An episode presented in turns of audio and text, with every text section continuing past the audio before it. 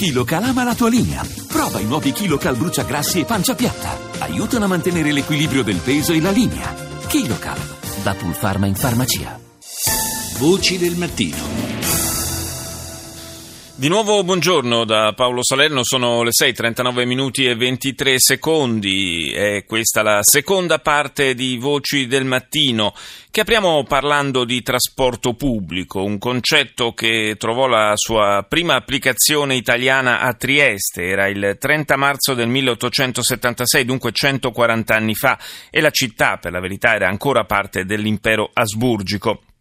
Dopo qualche infruttuoso tentativo che era stato effettuato con carrozze trainate da cavalli, fu in quella data che venne inaugurata la prima linea elettrificata di tram, affidata alla filiale italiana di un'azienda internazionale, la società triestina Tramway, anzi Tramvai, come per molto tempo si è detto popolarmente in italiano. E se quella illuminata iniziativa ha segnato la storia del trasporto pubblico nella nostra penisola, c'è un attore che, con la sua indimenticabile interpretazione, ha consegnato invece alla storia la figura del tramviere. Eccolo qui, il tramviere! Ma non crediate che il tramviere sia una cosa facile. Ultimamente la vettura viene a zeppa, che non si capiva più nemmeno... Manco Dollurio! Tutti stretti attaccati intorcinati ne sceglieva uno se ne portava presso quattro. Li spicciavano, li disregavano ne ghiaccio cappello è mio. Le mutanti oddio sempre tutto un botto. Arriva un giovanotto arto un par di me con due spalle pare al credenzone s'acchiappò alle due canne di metallo appuntò le piedi sul bradellino. Poi pam panciata, tutti dentro. La porta si è chiusa automaticamente come stavio a rimanere. L'avrete riconosciuto, certamente era il grande Aldo Fabrizi con eh, la sua, eh, la sua, interpretazione del tranviere che ha fatto davvero epoca. Abbiamo voluto anche giocare un po', insomma, scherzare su, su questa figura per eh, eh introdurre un argomento che invece è serissimo e, e tutti, eh, tutti, noi cittadini eh, viviamo sulla nostra pelle tutti i giorni, ovvero la, la, la funzionalità, l'efficienza del servizio di trasporto pubblico pubblico.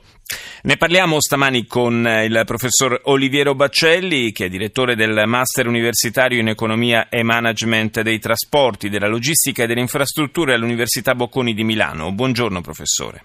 Buongiorno a voi. Dunque, eh, è un'occasione questa del, dell'anniversario che abbiamo ricordato del primo, eh, dell'avvio del primo servizio di trasporto pubblico eh, nella nostra penisola, è un'occasione per fare un po' il punto eh, su, su, come funziona il trasporto pubblico oggi in Italia su quali sono eh, anche le sue prospettive. Eh, ci sono ovviamente, come sempre, quando si parla di servizi, realtà molto differenti tra di loro. Noi qui a Roma, per la verità, ad esempio, ormai da tempo viviamo eh, una situazione piuttosto di, di, disagio per quanto riguarda il trasporto pubblico, ma se volessimo fare un discorso più eh, generale, quali sono le condizioni di salute di questo servizio offerto ai cittadini?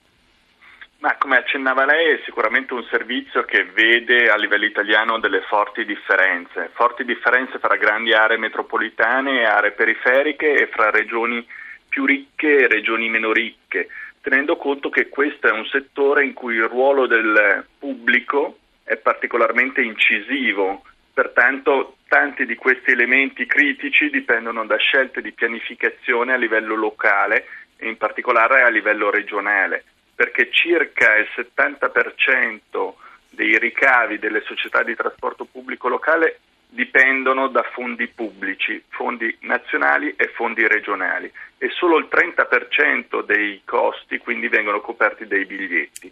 È chiaro che quindi si tratta di una scelta, quella delle rotte, delle frequenze, quella della tipologia di mezzi utilizzati, eh, che è una decisione affidata principalmente al pubblico. Quindi se il pubblico funziona, anche il sistema del trasporto pubblico funziona.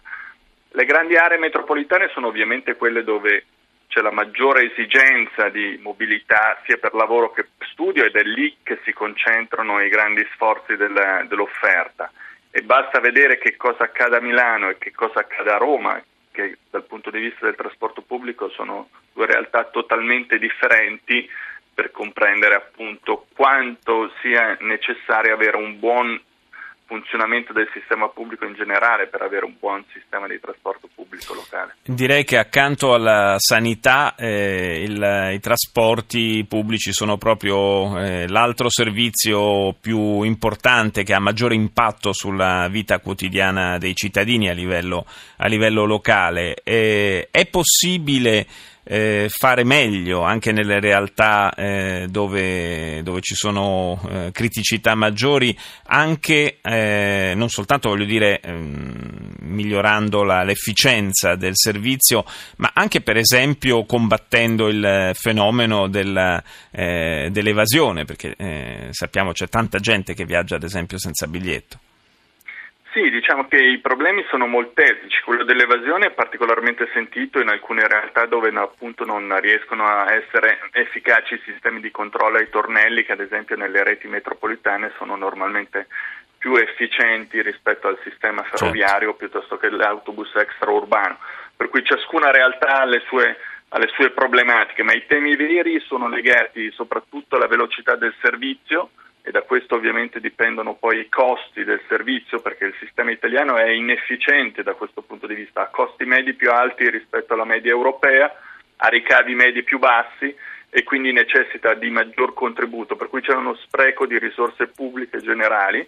Poi c'è un tema della scelta della tipologia di servizio, quando scegliere il tram piuttosto che la metropolitana da costruire e questo è un tema ovviamente molto sentito con costi Milano, molto Roma. differenti ovviamente perché insomma costruire delle linee metropolitane ha, ha, un costo elevatissimo ma in realtà ovviamente dipende dalla tipologia di metropolitana perché ad esempio sia a Genova che a Catania si è scelta una tipologia di metropolitana con dimensioni molto simili a quelle delle ferrovie quindi con sagome delle gallerie gigantesche mentre ovviamente i sistemi più moderni prevedono eh, dimensioni delle gallerie molto minori, sistemi altamente automatizzati che poi permettono dei risparmi nella gestione eh, sicuramente più interessanti rispetto alle metropolitane tradizionali. Per cui anche lì c'è un trade-off, c'è una eh, necessità di scegliere fra diverse opzioni e in alcuni casi evidentemente si è sbagliato e si è sbagliato di molto con costi che si ripercuotono poi per molti decenni.